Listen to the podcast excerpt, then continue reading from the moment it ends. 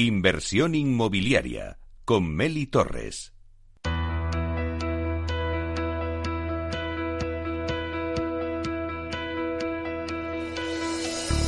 Aula de Innovación. Nuestra sección de Aula de Innovación queremos acercar cada jueves el sector inmobiliario a la innovación y para ello contamos con Vía Celere, empresa pionera y referente en este campo con 14 certificados de I+D y más de 45 innovaciones en sus más de 11 años. Comprar una casa es una de las decisiones más importantes de nuestra vida. Durante el proceso de compra surgen dudas sobre muchos conceptos. Para resolverlo, Vía Celere ha creado la Wikicasa donde semanalmente eh, os contamos en nuestra aula de innovación terminología relacionada con el sector inmobiliario. En la Wikicasa de esta semana tenemos con nosotros a Rodrigo Martín, que es arquitecto senior de la zona norte y Portugal de Vía Célere, para hablarnos del proceso de la ventilación de doble flujo. Buenos días, Rodrigo. Hola, ¿qué tal, Meli? Buenos días y gracias por dejarme estar aquí otra vez. Bueno, encantados de tenerte con nosotros. Explícanos un poquito a ver qué es la ventilación de doble flujo. Sí, a ver, eh, pues mira, se trata de, un sistema de ventilación eh, continua, ¿vale? Muy importante esta palabra, eh, sin necesidad de tener que abrir las, ventanas de la vivienda, ¿vale? ¿Por qué no es necesaria la, la apertura de estas ventanas? Pues porque el tipo de ventilación nos asegura una buena calidad del aire, ¿vale? Primero introduciendo aire del exterior a través de conductos, filtrándolo y limpiándolo, y segundo, eh, pues expulsando el aire contaminado a cubierta, evitando así pues la acumulación de, olores y gases. ¿vale? Y bueno, además, eh, al no tener que, abrir las ventanas todo el rato, pues mejora lógicamente el, aislamiento térmico y acústico del interior de la vivienda. al final, este sistema es, es un sistema de ventilación controlada, continua, mediante extracción e impulsión de aire. Claro, eh, entonces al no tener que abrir las ventanas, que es un sistema más de ventilación tradicional, ¿qué diferencia hay? Sí, pues bueno, pues eh, eh, efectivamente eh, nosotros siempre, pues como todos hemos hecho alguna vez, pues para, para ventilar la, nuestra casa, pues hemos abierto las ventanas de par en par, la hemos dejado un tiempo para que el aire se renovara, ¿vale? Entonces esto, pues eh, al final siempre resta confort de, temperatura interior de la vivienda, ¿vale? Eh, entonces, bueno, pues durante, durante todo el proceso de, mejora de, calidad en la, en la construcción en, en el que nos encontramos y en el que llevamos ya muchos años, eh, pues bueno, para hacer eh, una correcta ventilación y garantizar, garantizar la, calidad del aire sin perder esa temperatura de la que hablaba, eh, pues bueno, se han ido se han ido implementando mejoras como pues por ejemplo la ventilación hidro, hidroregulable que vino vino después de, de, la tradicional apertura de ventanas cogiendo aire del exterior a través de pequeñas aperturas en las ventanas microaperturas eh, y extrayendo por los cuartos húmedos, ¿vale? En cocina y, baños, las típicas rejillas que hemos visto siempre hmm. dentro de esas estancias. Lo que pasa es que el doble flujo, pues al final, pues ha ido un paso más allá. Pero ahora que hablas, Rodrigo, de garantizar la calidad del aire, ¿cómo afecta la calidad del aire a la salud? Sí, pues bueno, pues aunque aunque pueda parecer un poco exagerado, pues muchas de las de las dolencias que sufrimos, pues dolores de cabeza, catarros, alergias, eh, han estado relacionadas y están relacionadas con el aire que se respira en el interior de nuestras casas y, sobre todo, por supuesto, en, las ciudades, ¿vale?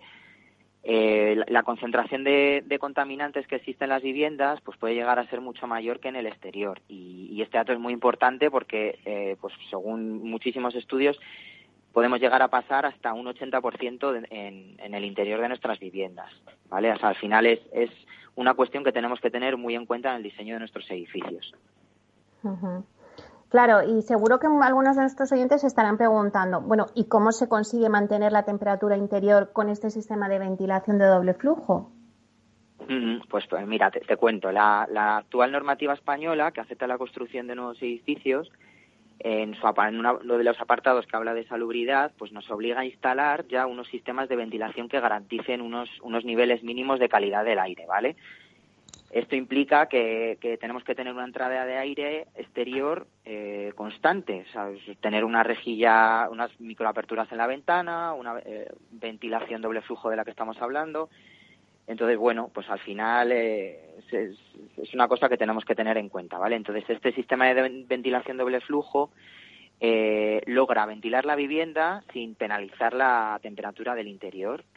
¿Cómo? Pues en invierno, eh, sea cual sea la temperatura del exterior, el aire limpio entra en la vivienda con una temperatura de confort, ¿vale? Gracias al, recuperador de calor de la máquina interior y a un sistema que hay de precalentamiento, digamos.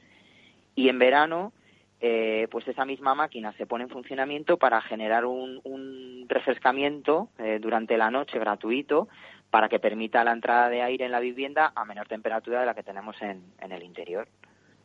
Claro. Y yo me pregunto, eh, no sé qué tipo de maquinaria es necesaria para este tipo de ventilación y dónde se ubica en la casa. Sí, nada, pues es, muy sencillo. al final está totalmente integrado dentro de la vivienda. Pues son equipos compactos de, muy poquita altura que instalamos eh, dentro de los falsos techos de una de las estancias de la vivienda. ¿vale? Eh, al final lo que lo que queremos es eh, una, autonomía completa de, respecto a los otros usuarios de, la, del edificio de viviendas.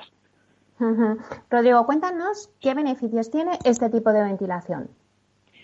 Sí, pues nada, pues algunos ya los hemos ido mencionando, pero bueno, por resumir, eh, tenemos la, por supuesto, la mejora de calidad del aire interior de las viviendas, con lo que implica para, para nuestra salud, eh, eficiencia energética, al mantener una temperatura constante siempre sin, sin pérdidas, el consecuente ahorro económico, ¿vale? Sobre todo, pues, eh, pues en las zonas de, de, grandes ciudades que hemos hablado, pues en Madrid, por ejemplo, tenemos el dato de que se puede conseguir hasta un 30% de ahorro ¿vale? Con este sistema y, bueno, pues también el, de lo que hemos hablado, el aislamiento acústico de, y de por no tener que abrir las, las ventanas todo el rato.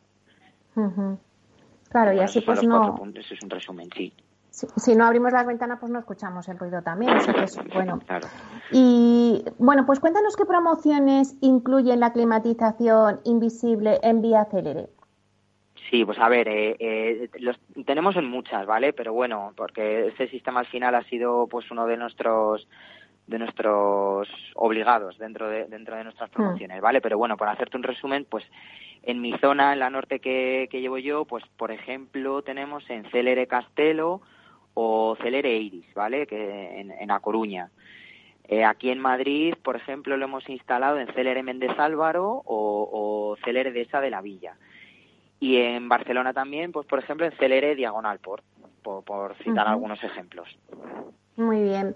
Pues muchísimas gracias, Rodrigo, por contarnos eh, esta terminología ¿no? de, ventilación de doble flujo y contarnos un poquito más sobre ello. Sí, muy bien. Pues nada, muchas gracias, Meli. Bueno, pues gracias a ti, Rodrigo Martín, arquitecto senior Zona Norte y Portugal de Vía Célere. Eh, bueno, pues hasta aquí nuestro aula de innovación con la Wikicasa de Vía Célere. Hoy les hemos hablado de la ventilación de doble flujo, pero no se pierdan la semana que viene el próximo término de la Wikicasa de Vía Célere.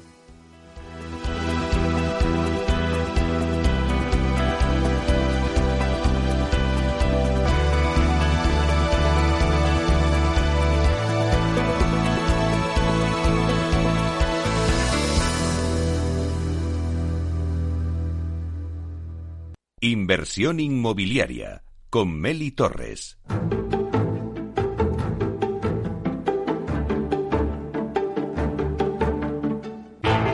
Bueno, pues vamos ahora con la entrevista de la semana y hoy se la vamos a dedicar a Fernando Martín, que es gerente de innovación de Sareb. Buenos días, Fernando. ¿Qué tal, Meli? ¿Cómo estás? Bueno, pues un placer tenerte de nuevo aquí hoy con nosotros. Por poner un poquito en situación al oyente, la Sociedad de Gestión de Activos procedentes de la reestructuración bancaria, Sareb, además de trabajar para cumplir el mandato encomendado y liquidar su cartera de activos procedentes de la banca en el plazo establecido de 15 años y sanear el sistema financiero español, también está marcada por la innovación, la profesionalidad y la colaboración con el sector inmobiliario. Y hoy nos gustaría, Fernando, que nos contases todos los proyectos eh, que tiene Sareb en innovación. Una empresa como Sareb, con un objetivo limitado en el, en el tiempo, ¿cómo entiende la innovación? Em, bueno, eh, te, pongo un poco, un poco en situación, si quieres te cuento primero cuál es, eh, cuál es nuestro esquema de innovación dentro de Sareb. y, luego te explico cómo, cómo, cómo, lo entendemos que yo aplica a todas las, a todas las partes eh, del esquema que tenemos. Nosotros somos un, departamento corporativo, eh, eh, no somos un vehículo financiero, es decir, no, somos un vehículo de innovación que busque rentabilidad financiera.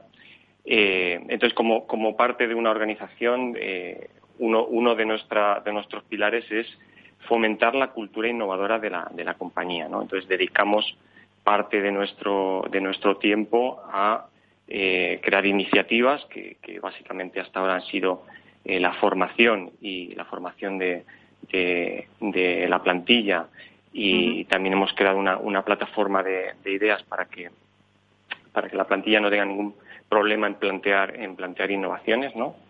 Eh, esa sería una, esa sería una, una pata de, nuestro esquema de innovación. Luego, obviamente, tenemos una de, innovación abierta, donde hacemos scouting de, todo lo que, de todo lo que transcurre en el, en el sector en términos de innovación.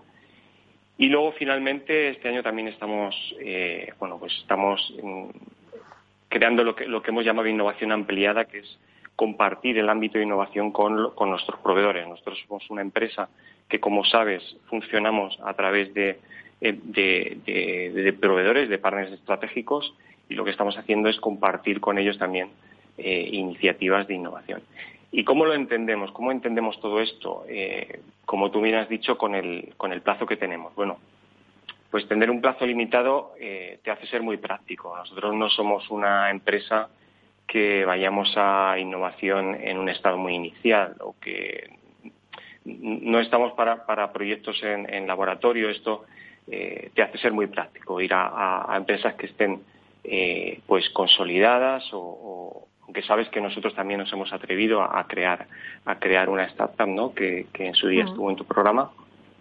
Eh, pero bueno, yo diría que nos lo entendemos que en un sentido muy práctico y también, como has anunciado al principio, también con cierta responsabilidad es decir, los proyectos en los que nos, eh, nos metemos también miramos que tengan eh, un horizonte temporal más allá del nuestro, ¿no? que, al final podamos dejar un legado eh, en un sector pues mejor, que dejemos el sector mejor de lo que lo hemos encontrado.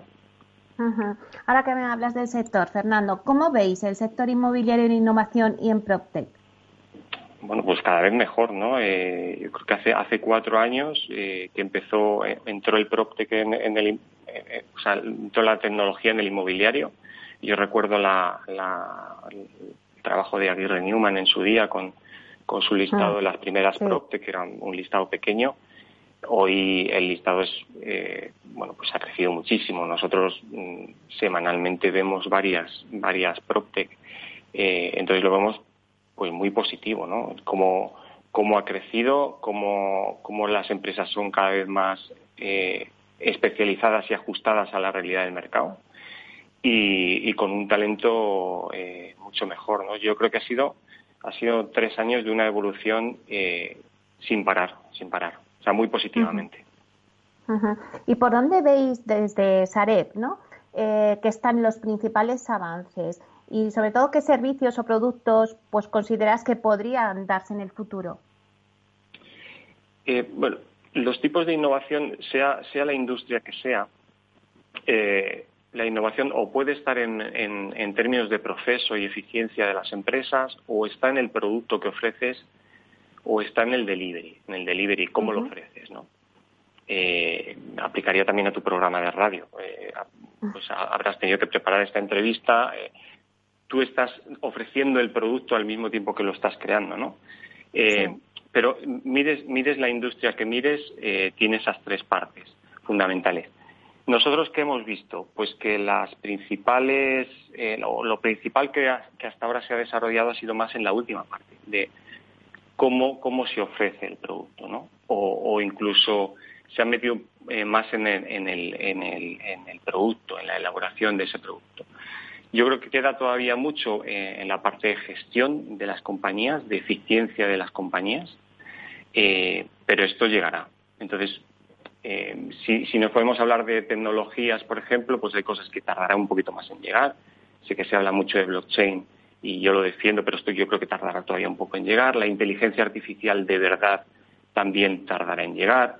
se habla mucho de robotización o de aplicación de, economía circular a, todo lo que es el sector, pues esas están ahí, yo creo que nunca, nunca se irán, pero tardarán más en llegar. Y otras, por ejemplo, como la, la, customización del producto o, la visita virtual a casas o, modelos de negocio como el co-living o el coworking, que al final son modelos que ya venían eh, del pasado, que han sido un poco renombrados, pues esos ya son habituales, estos ya, estos ya están, ya se quedan. Fernando, eh, la verdad es que desde Sareto os habéis implicado en innovación. Habéis invitado a startups a participar de ideas. Eh, habéis realizado el otro día, hablamos del Open Future de, Alicante.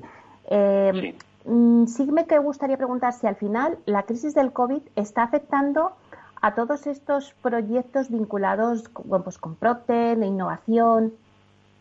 Sí. A ver, el COVID eh, nos afecta a todos.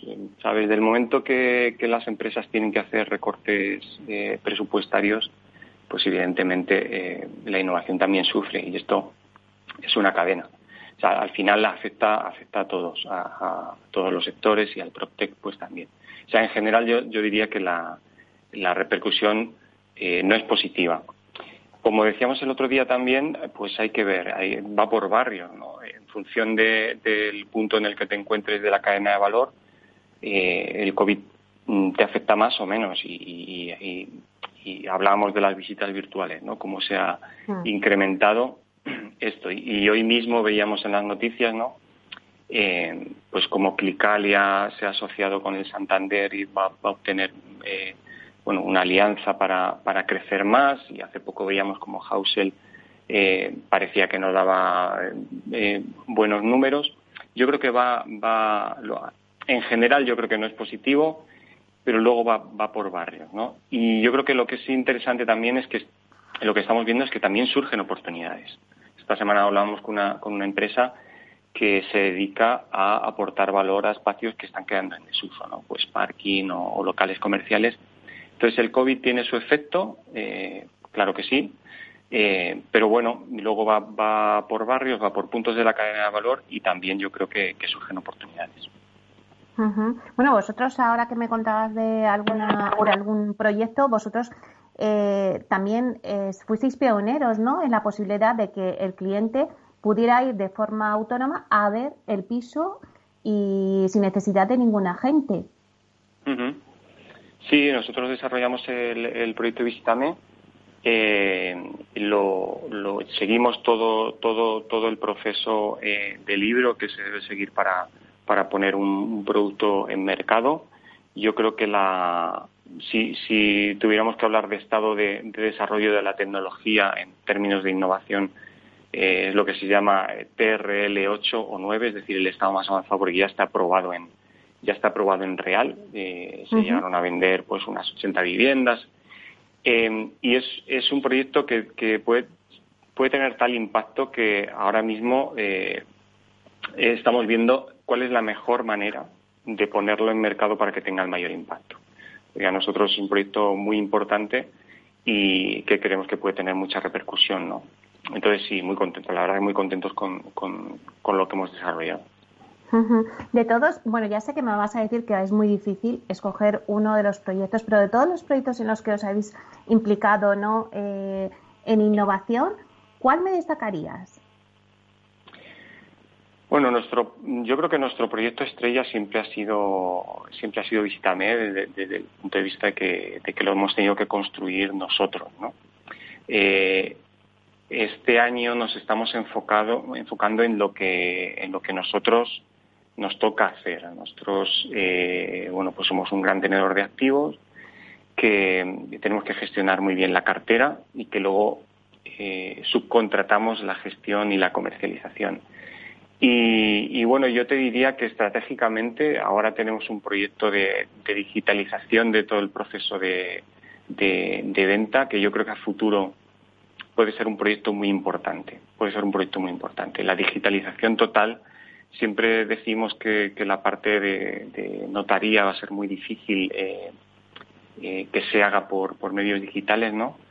Pero nosotros vamos a seguir intentándolo, porque creo que sí que puede crear un cambio fuerte en el sector.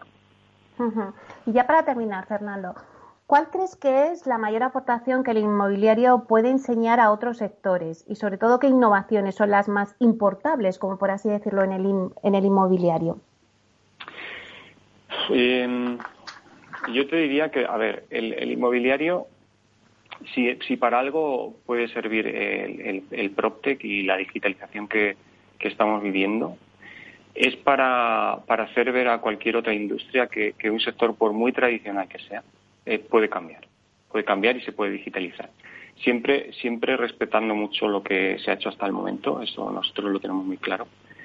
Eh, pero bueno, que se pueden, se pueden introducir, se puede introducir tecnología y, puede cambiar. Yo creo que esto eh, sí que es una lección que, se puede dar a, otros sectores. Y en cuanto a importación, importación entiendo que te refieres a importar eh, innovaciones de otros sectores al inmobiliario. Eso es, sí. Sí. Mm, bueno, esto, esto lo, hacemos diariamente, ¿no? Y, nosotros no solamente observamos el PropTech, es que observamos y estamos en contacto con, con otras grandes empresas de otras industrias. Eh, esta mañana mismo leía eh, como L'Oreal, eh, bueno, en, dos, tres años ve que el 50% de su facturación sea por medios digitales. Mm. L'Oreal es una empresa que nosotros venimos, venimos siguiendo desde hace tiempo, como ellos sacaron ya desde antes de, del COVID, sacaron su, sus aplicaciones para, para bueno, pues para que los clientes pudieran probarse sus productos en digital, ¿no? A través del móvil. Y te preguntas, oye, ¿y esto cómo lo puedo hacer yo? Pues igual, pues igual. Puedes, puedes visitar una casa en digital, puedes amodelarla en digital, puedes vivir experiencias en digital que te facilitan la venta, ¿no? Entonces nosotros son, es, un, es una cosa que hacemos continuamente, ver qué están haciendo otros sectores. Bueno, pues estaremos muy pendientes de lo que hace Sareb en este caso, porque tenéis ahí muchos proyectos con vuestro proyecto estrella, ¿no? Visítame, y también con la digitalización que me decías que, ahí hay que poner el foco. Pues muchísimas gracias, Fernando, por, por esta charla, por contarnos un poquito qué hace Sareb en innovación y nada, esperemos que nos cuentes más adelante todos los proyectos. Muy bien, encantado, muy contento de hablar contigo. Bueno, pues eh, Fernando, hasta pronto. Fernando Martín, gerente de innovación de Sareb.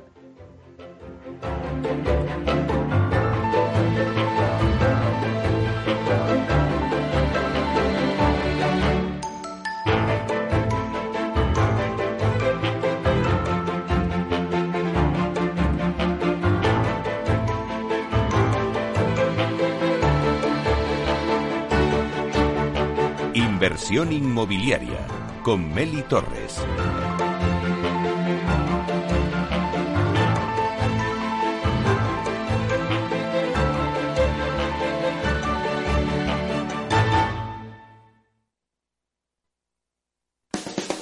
Llega el Black Friday y a Menamóvil. Durante todo el mes de noviembre podrás encontrar muebles de salón, dormitorios y sofás de gran calidad con descuentos de hasta el 70%. No dejes pasar la oportunidad. Entra en www.menamóvil.es o visítanos en calle Móstoles 99, Fuenlabrada.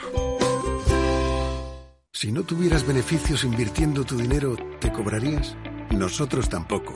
Así es el Result Investment de Finanbest un modelo de remuneración variable en el que tienes mucho que ganar. Porque solo ganamos si tú ganas primero. O lo que es lo mismo, si no sumamos, no restamos. Finanbest, tú ganas. Capital Radio. Si te gusta la cocina gallega de siempre, en el Mesón Gallego 1 y el Mesón Gallego 2 encontrarás los mejores pescados y mariscos de las costas junto a recetas de la Galicia interior, además de las carnes de Sanabria y los mejores embutidos de Zamora y nuestra terraza. Te esperamos en la calle Muller 35, teléfono 91 579 3623 y en la Plaza de la Remonta 13, teléfono 91 579 0769. Una recomendación del programa gastronómico Mesa y Descanso. Gráficas Naciones. Más de 50 años de experiencia en el sector de las artes gráficas. Apostamos por la última tecnología tanto en impresión offset como en digital y gran formato. Realizamos todo tipo de impresión. Tarjetas de visita, folletos, libros, vinilos, decoración y montaje de stands. Más información en el 91 629 2145 o en gráficasnaciones.es.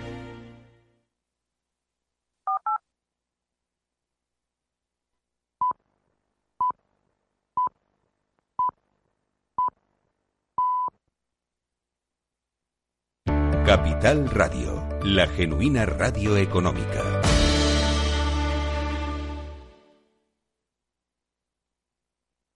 Inversión inmobiliaria con Meli Torres.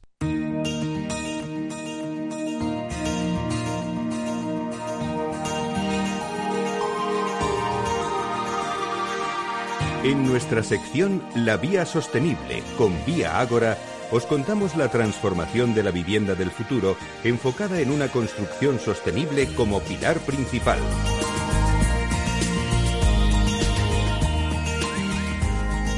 Bueno, pues hoy en la vía sostenible con Vía Ágora vamos a hablar de la huella de carbono y cómo se mide tanto en una organización, lo que sería la huella de carbono organizativa, como la huella de carbono que genera un producto. Nos lo cuenta Ana Elisa Rodríguez, que es la directora de la Fundación Gómez Pintado de Vía Ágora. Buenos días, Ana Elisa. Muy buenos días, Meli. ¿Qué tal estás? Bueno, pues un placer tenerte aquí con nosotros y que nos hables de, la huella de carbono. Hoy vamos a saber mucho sobre este término.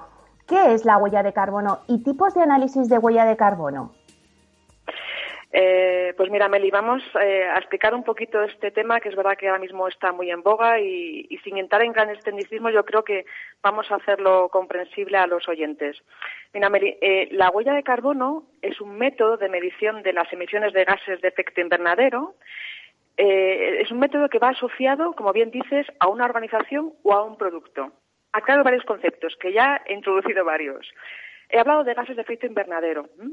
Eh, hay diferentes gases de efecto invernadero, pero el más conocido de todos ellos es el dióxido de carbono, el CO2. Y precisamente la huella de carbono pues se mide en, esa unidad, en kilogramos de CO2 equivalente. Eh, se hace referencia a CO2 equivalente porque así eh, asemejo, equiparo el resto de gases invernadero al CO2. Por tanto, únicamente concepto eh, primero, la huella de carbono se mide en kilogramos de CO2 equivalente.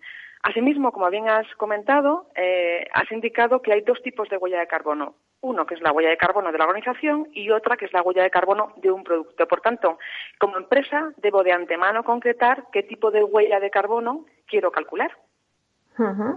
¿Y cómo se puede calcular la huella de carbono, por ejemplo, en una organización? Pues mira, la, huella de carbono de una organización consiste en recopilar eh, todos los datos que son referentes a los consumos directos e indirectos de materiales de energía de mi organización. El cálculo mm, se suele hacer en un periodo de tiempo anual. De este modo, pues puedo comparar eh, año tras año la evolución que voy teniendo. Eh, por tanto, lo primero que hay que hacer es recopilar, como te decía, los datos de todas las emisiones. Otro concepto, sobre todo eh, un término que, eh, se utiliza mucho en lo que es huella de carbono de organización, que son los alcances. los alcances es la manera de agrupar esas emisiones que realiza una organización, ya sean, como decíamos anteriormente, emisiones directas o indirectas. Y en concreto se habla de tres alcances, el alcance 1, el alcance 2 y el alcance 3. El alcance 1 se refiere a emisiones directas, mientras que el alcance 2 y el 3 se refiere a indirectas. Voy a aclarar con pequeños ejemplos que creo que va a ser más sencillo, Meli. Sí, mejor. Alcance 1. Sí, pues alcance 1 son las emisiones directas, es decir, las emisiones que yo como entidad, como compañía, eh, genero, soy responsable de ellas y tengo la capacidad de controlarlas. Por ejemplo, el transporte de productos, de materiales, de personas, cuando lo realizo con mis propios eh, vehículos, por ejemplo. Eh, o soy, soy una empresa que genero electricidad o, vapor, pues yo soy la, la causante de esa emisión directa. Eso es el alcance 1.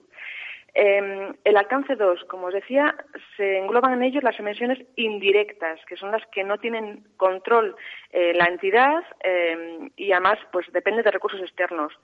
Caso evidente, el consumo eléctrico. ¿eh? Como empresa, pues yo eh, contrato a una empresa de suministro eléctrico que me da esa electricidad, valga la redundancia. Esa es la emisión indirecta y, por tanto, el alcance 2 mientras que el último, que es el alcance 3, se corresponde a otras emisiones indirectas. Eh, es un alcance que es voluntario, lo puedes calcular o no, y procede de fuentes que no son propiedad de la compañía y que no puede controlar. Ejemplos, el viaje de los empleados cuando van en un transporte que no es de la compañía, el uso de electricidad, por ejemplo, de los empleados cuando es fuera de la compañía. Entonces, eh, en regla general, son, hay tres alcances en el cálculo de huella carbono de organización. Uno es el directo y las, eh, los alcances 2 y 3 son las emisiones indirectas. Espero que haya quedado un poquito claro, Meli. sí, así nos ha quedado claro cómo se puede calcular la huella de carbono de una organización, pero ¿qué herramientas hay para poder hacer el cálculo de, mi huella de carbono? Pues mira, hay diferentes herramientas de cálculo. Una que es muy sencilla y, muy fácil de entender está en la web del Ministerio de Transición Ecológica, en el MITECO, eh, y pone a disposición de las empresas una calculadora de huella de carbono para organizaciones según el alcance 1 y el alcance 2. Eh, y solo es necesario introducir los datos y directamente se obtiene el resultado. Además de hacer el cálculo en esa eh, calculadora de huella de Miteco, me propone que puedo reducir mis emisiones o incluso compensarlas en algún proyecto que proponen, que puede ser de reforestación o similar. Y dependiendo incluso de si calculo mi huella únicamente o además reduzco o incluso también compenso, pues mi empresa queda inscrita en el registro de huella de carbono nacional. Eh, asimismo, hay otra herramienta que es la ISO 14034 de gases de efecto invernadero, que también es una herramienta para determinar la huella de carbono de las organizaciones. Pero bien es cierto, por ejemplo, la del MITECO es muy sencillita y, fácil de entender. Antes hemos hablado de cómo calcular la huella de carbono de una organización, pero ahora cuéntanos cómo podemos calcular la huella de carbono de un producto. Pues mira, la huella de carbono de un producto se refiere a la suma de las emisiones de gases de efecto invernadero a lo largo de todo el ciclo de vida del producto. ¿A qué me refiero con el ciclo de vida?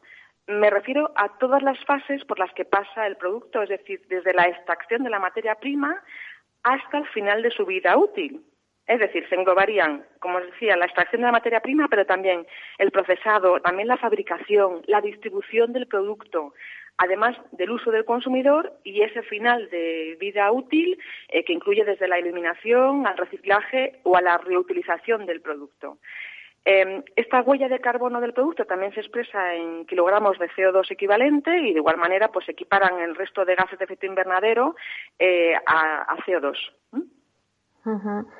Y Analisa, vamos a ver qué ventajas podemos tener con el conocimiento una vez que ya conocemos la huella de carbono. ¿Qué ventajas hay?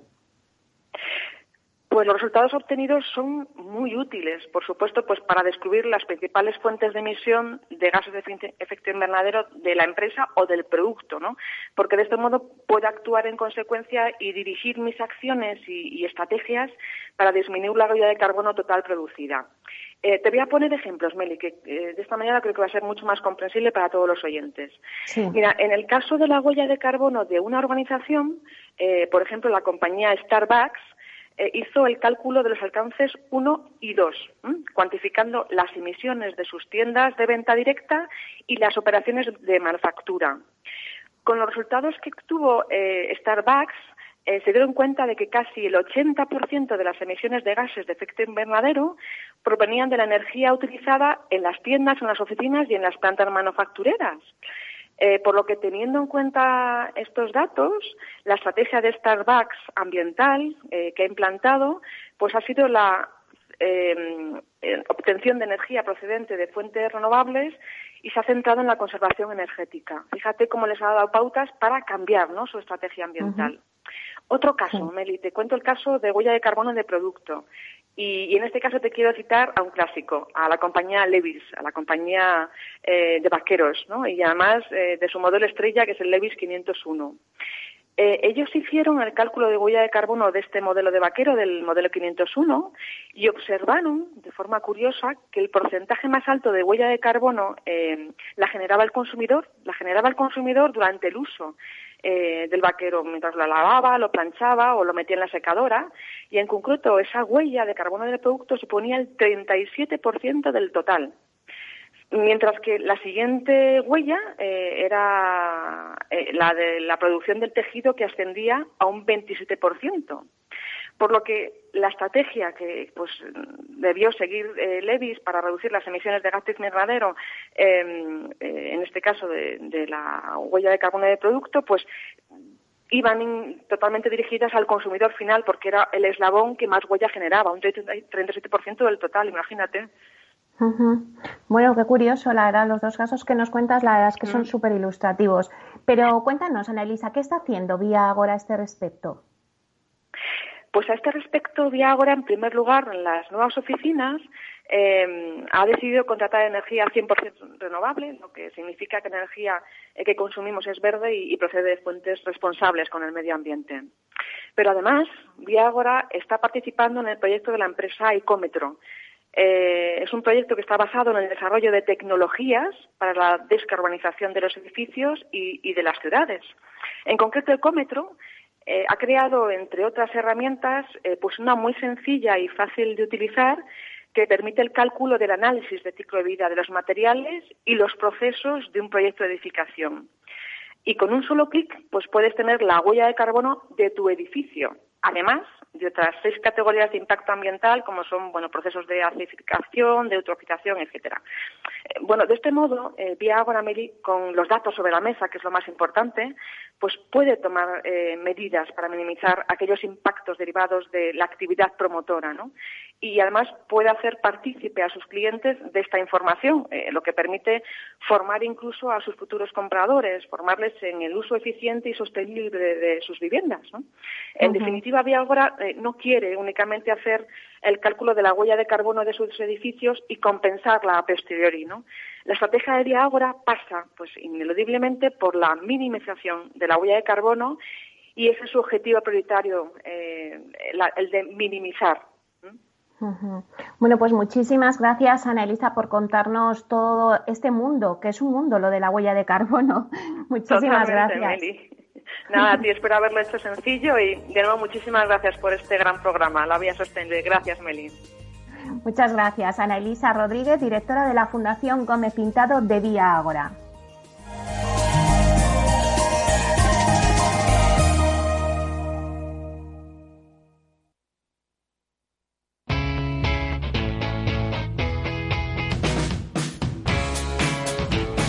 La economía despierta.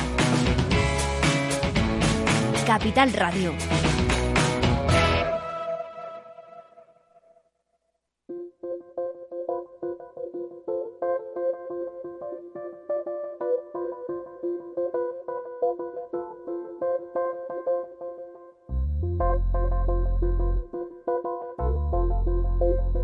Inversión inmobiliaria y PropTech con Urbanitae un espacio donde descubriremos las nuevas claves financieras que están cambiando el sector inmobiliario gracias a la transformación digital. Bueno, pues vamos con nuestra sección ProTech y con Diego Bestar, que es consejero delegado y fundador de Urbanitae, que es la plataforma ProTech de financiación participativa que está autorizada y supervisada por la CNMV, por la Comisión Nacional del Mercado de Valores y que se ha posicionado como la plataforma de crowdfunding inmobiliario más valorada de Europa. Vamos a saludar a Diego. Buenos días, Diego. Buenos días, Meli. ¿Cómo estás? Bueno, pues Diego, hoy arrancamos con un tema que aunque esté más relacionado con el mundo fintech, no deja de afectar también a las empresas PropTech. Se trata de la reciente aprobación, bueno, reciente, tan reciente que es desde la semana pasada, de la Ley para la Transformación Digital del Sector Financiero, que incluye el desarrollo del Sandbox, Cuéntanos qué es, cuáles son sus beneficios y por qué es tan deseado.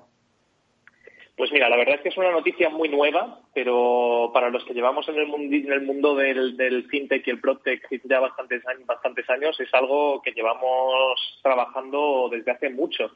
Eh, y de hecho, eh, bueno, yo creo que empezamos con esto ya hace más de dos años a través de la Asociación Española de Fintech e Insurtech, de la que soy vicepresidente y, hemos empujado mucho para implementarlo. Y el sandbox, que es eh, básicamente lo que se aprobó la semana pasada, como comentas, es básicamente eh, a lo que en Estados Unidos denominan, a lo que aquí en España llamamos las, eh, los areneros de los niños. Es decir, es un entorno controlado en el que se puede, entre comillas, jugar. ¿Y, ¿Y, cómo aplica esto al mundo regulatorio? Pues básicamente es una manera para poder atraer iniciativas innovadoras eh, al sector financiero y al sector, pues en, el caso de que afecte también al PropTech, como en el caso de Urbanitae, pues también, ¿no? A, todo lo que es el sector de la innovación que tenga un componente financiero. Y básicamente lo que permite es que empresas que tengan un modelo de negocio que, pues, que sea tan innovador, que todavía no está eh, contemplado dentro del sistema regulatorio, pues que empiecen a operar eh, en un entorno eh, de supervisión bastante más laxo, en el que el supervisor se ponga muy de cerca con esa nueva iniciativa para primero entenderla y segundo, una vez entendida, eh, poder desarrollar pues eh, leyes nuevas que, permitan regularla y supervisarla. Y esto la verdad es que es una excelente noticia para España eh, a nivel general porque lo que va a hacer es atraer pues a muchas iniciativas innovadoras que, hasta hace poco pues acababan yendo al Reino Unido para poder operar en el sandbox británico. Así que estamos de enhorabuena en España y la verdad es que ha habido mucha gente trabajando muy duro para sacarlo adelante y, desde aquí pues quiero darle las gracias a la asociación que han hecho una, una labor tremenda para, para, sacar esto adelante y, bueno, es una muy buena noticia para todos. Y Diego, me pregunto, ¿el sandbox por qué también es importante para las compañías que operan dentro del ámbito PropTech? Pues la verdad es que eh, todas las iniciativas o sectores denominados al final tech, es decir, eh, insurtech, fintech, proptech, al final hay muchas, hay muchas que se solapan, ¿no? Eh, en el pasado, en algunas otras ediciones de, esta sección, hemos hablado de empresas como, por ejemplo, Lucas, que también es una empresa que tiene un componente financiero, ¿no? De, financiar la, la entrada de, nuevos compradores a, su primera vivienda. En el caso de Urbanitae, por ejemplo, pues lo que hacemos es dar financiación alternativa al sector inmobiliario. O sea que cualquier iniciativa PropTech que tenga un componente financiero, y hay muchas, eh, pues se ve directamente afectada o, beneficiada por este tema, ¿no? Al final, eh, esto lo que permite es que todas las que estamos ya operando en el sector PropTech con un componente financiero, pues podamos seguir innovando y traer cosas nuevas, ¿no? Eh, así que, bueno, yo creo que, gracias a esta iniciativa vamos a empezar a ver, bueno, pues iniciativas bastante, bastante innovadoras. Y vamos a dejar un poco de lado el tema regulatorio y nos vamos a adentrar en novedades y curiosidades que suceden tanto en España como fuera de nuestras fronteras. Leyendo un poquito las noticias que hay sobre PropTech, nos ha llamado la atención, por ejemplo, una noticia que llega desde Atlanta y que combina el mundo del crowdfunding con el mundo PropTech. Es una firma de capital riesgo que está destinada a ayudar a las startups PropTech en su etapa inicial. Cuéntanos un poquito sobre esta firma. Pues sí, esto fíjate que a mí me pega de, forma directa, ¿no? Porque aparte de estar en el sector PropTech, pues tenemos una plataforma de crowdfunding. Eh, así que la verdad es que esta noticia, yo la cuando la leí eh, me sorprendió muy favorablemente. Y, bueno, básicamente pues es, lo que comentas, ¿no? Eh, hay una entidad basada en Atlanta que se bueno está centrada en, temas de, startups y de nuevas nuevas iniciativas del sector y ha creado una iniciativa nueva dentro de su propia de su propia entidad, dentro de su, de su fondo de capital riesgo, para permitir que se haga crowdfunding de iniciativas PropTech. ¿Vale? Y esto quizás estamos, son tantos términos que igual confunde a la gente. Pero básicamente un fondo de capital riesgo que suele invertir en empresas nuevas ha abierto una, pata de crowdfunding para permitir que cualquiera con cantidades pequeñas de dinero pueda invertir en startups nuevas, es decir, en, empresas nuevas del sector PropTech. Eh, y esto básicamente, hemos hablado muchas veces, ¿no? Lo importante de follow the money. Hay que seguir el dinero para, para ver dónde están las iniciativas empresariales nuevas. Y en este caso se está viendo que, que, el Protec está en pleno auge. Es decir, estamos ya hablando de que, de que fondos de capital riesgo, que son la manera tradicional de financiar eh, las startups, están abriendo vías de, financiación como el crowdfunding para permitir que cualquiera eh, pueda invertir en ellas. Y eso indica que, hay mucho apetito inversor, incluso de los pequeños inversores. ¿Cómo se llama esta firma? Pues mira, la firma de Atlanta eh, se llama Shadow Ventures. Eh, y, la pata nueva que han abierto de crowdfunding entiendo que va con el, con el mismo nombre. Sería algo pues muy paralelo a, a, Urbanitae, ¿no?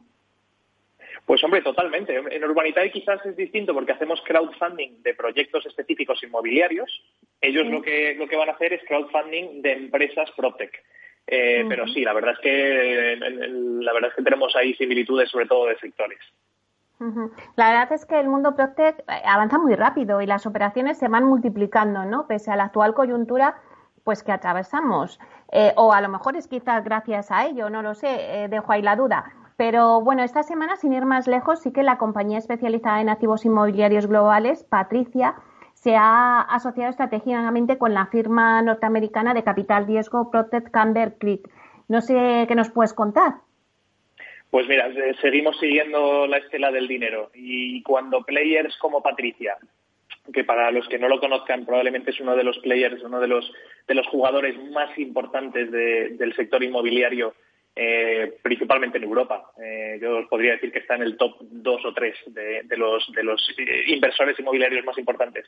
Cuando se asocian con, con una firma de capital riesgo, un venture capital, eh, tan mm. especializado en PropTech como Camber Creek, o sea, ya estamos viendo que, la tendencia es total, ¿no? ¿Y, por qué Patricia va a buscar pues, dedicarle dinero y asociarse con alguien como Camber Creek? Pues para estar muy cerca de las nuevas iniciativas, muy cerca de las nuevas iniciativas que están saliendo y, para, sobre todo, no quedarse atrás, ¿no? La mejor manera de, estar cerca de, todas las tendencias nuevas y no, y no acabar obsoleto es pues, eh, pues apoyar las nuevas iniciativas. Entonces, Patricia, pues de, forma estratégica y muy inteligente, bajo mi punto de vista, eh, se ha arrimado a, los que están en el día a día de las startups de las nuevas iniciativas, como son los, fondos de capital riesgo, y, con Camber Creek pues eh, han cerrado un fondo de, más de 150 millones de, dólares para, invertir en este tipo de empresas.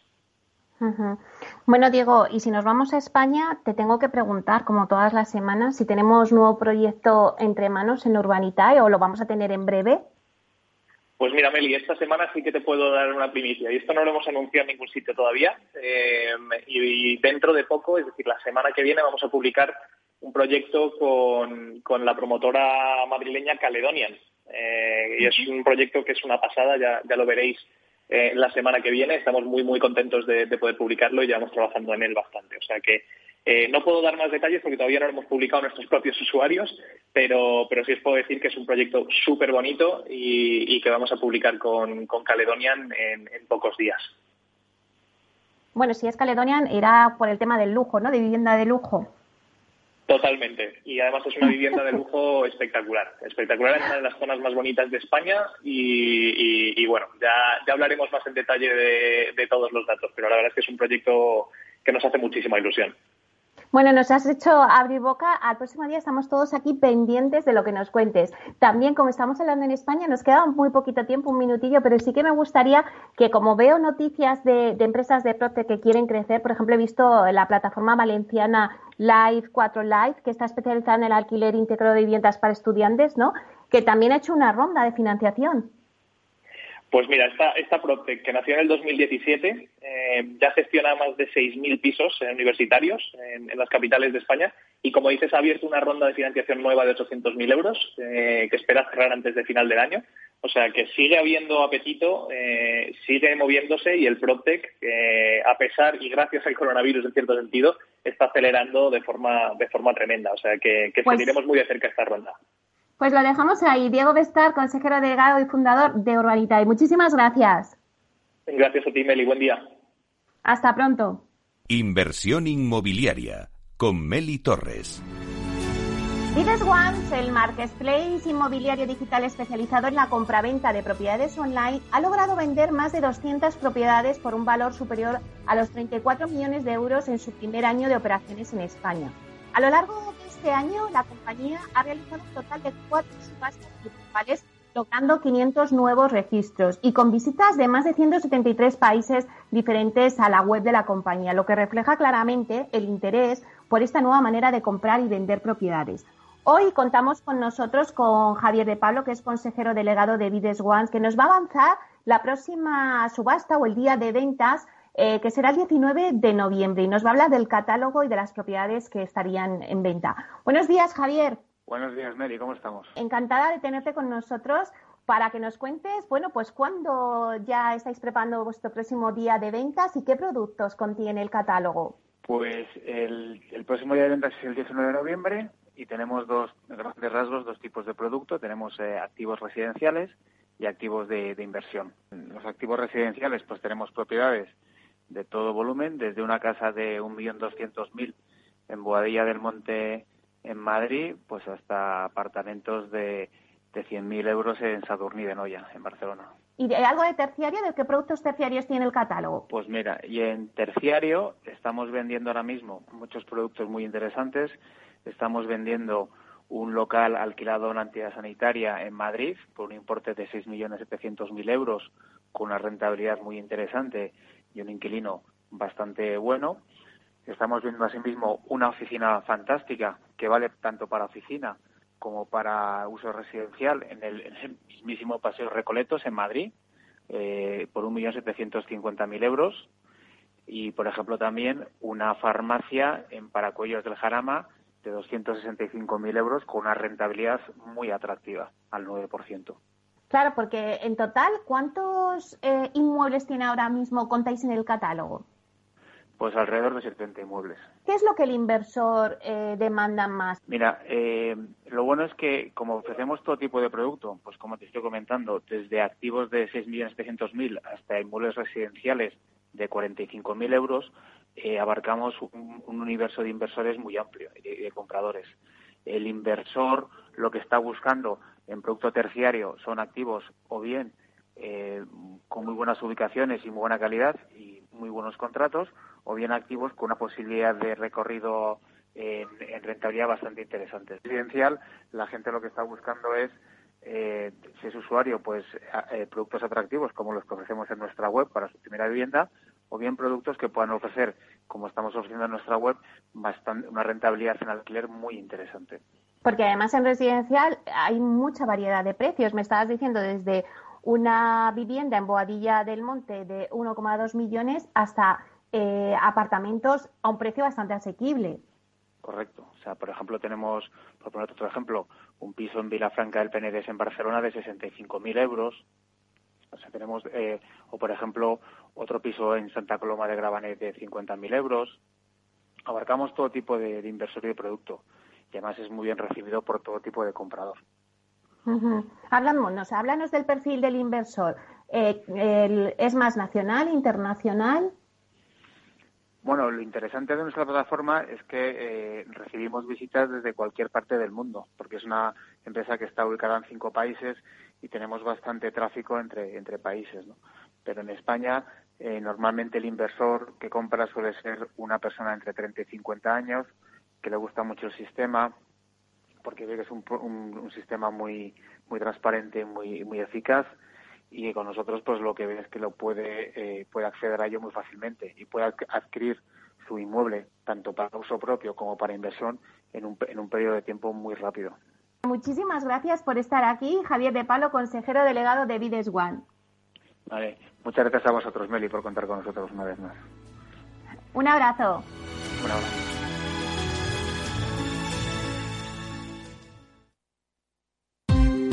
Ya no estamos en la era de la información, estamos en la era de la gestión de los datos y de la inteligencia artificial.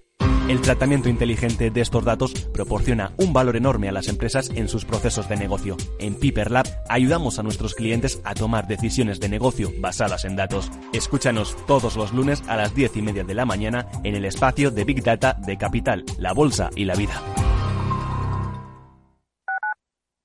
Capital Radio Madrid 105.7 somos Mazapanes Barroso. En nuestra empresa elaboramos productos con ingredientes seleccionados siguiendo una tradición artesana transmitida de generación en generación desde hace más de un siglo. Te llevamos el auténtico mazapán artesano de Toledo a tu casa. Nos esperan fechas muy especiales en las que no puede faltar en tu mesa. Compra tus dulces favoritos en nuestra tienda online www.mazapanesbarroso.com o llamando al teléfono 92 535 3149. Disfruta del auténtico mazapán con Mazapanes Barroso, maestros artesanos con tradición y calidad desde 1890. Esto te estás perdiendo si no escuchas a Luis Vicente Muñoz en Capital, La Bolsa y la Vida. Es fundamental salvaguardar la seguridad jurídica porque el dinero puede elegir otros mercados eh, pues muy rápidamente. ¿no? Miguel Zurita, presidente de ASCRI, la patronal de Capital Riesgo en España. No te confundas. Capital, la bolsa y la vida con Luis Vicente Muñoz, el original. Disfruta de la mejor cocina gallega en Montes de Galicia. Todo un clásico moderno en el barrio de Salamanca. Disfruta de la variada dieta atlántica, de las mejores carnes y pescados tratados con respeto y transparencia y regados con una de las mejores bodegas de la zona. En grupo, en familia o en pareja, Montes de Galicia te ofrece el espacio perfecto en cada ocasión. Si eres emprendedor, empresario o autónomo, en negocios de carne y hueso encontrarás todas las claves para hacer crecer tu negocio. Cada miércoles de 1 a 2 de la tarde en Capital Radio, con Mariló Sánchez Fuentes. Para personas inquietas, Capital Radio.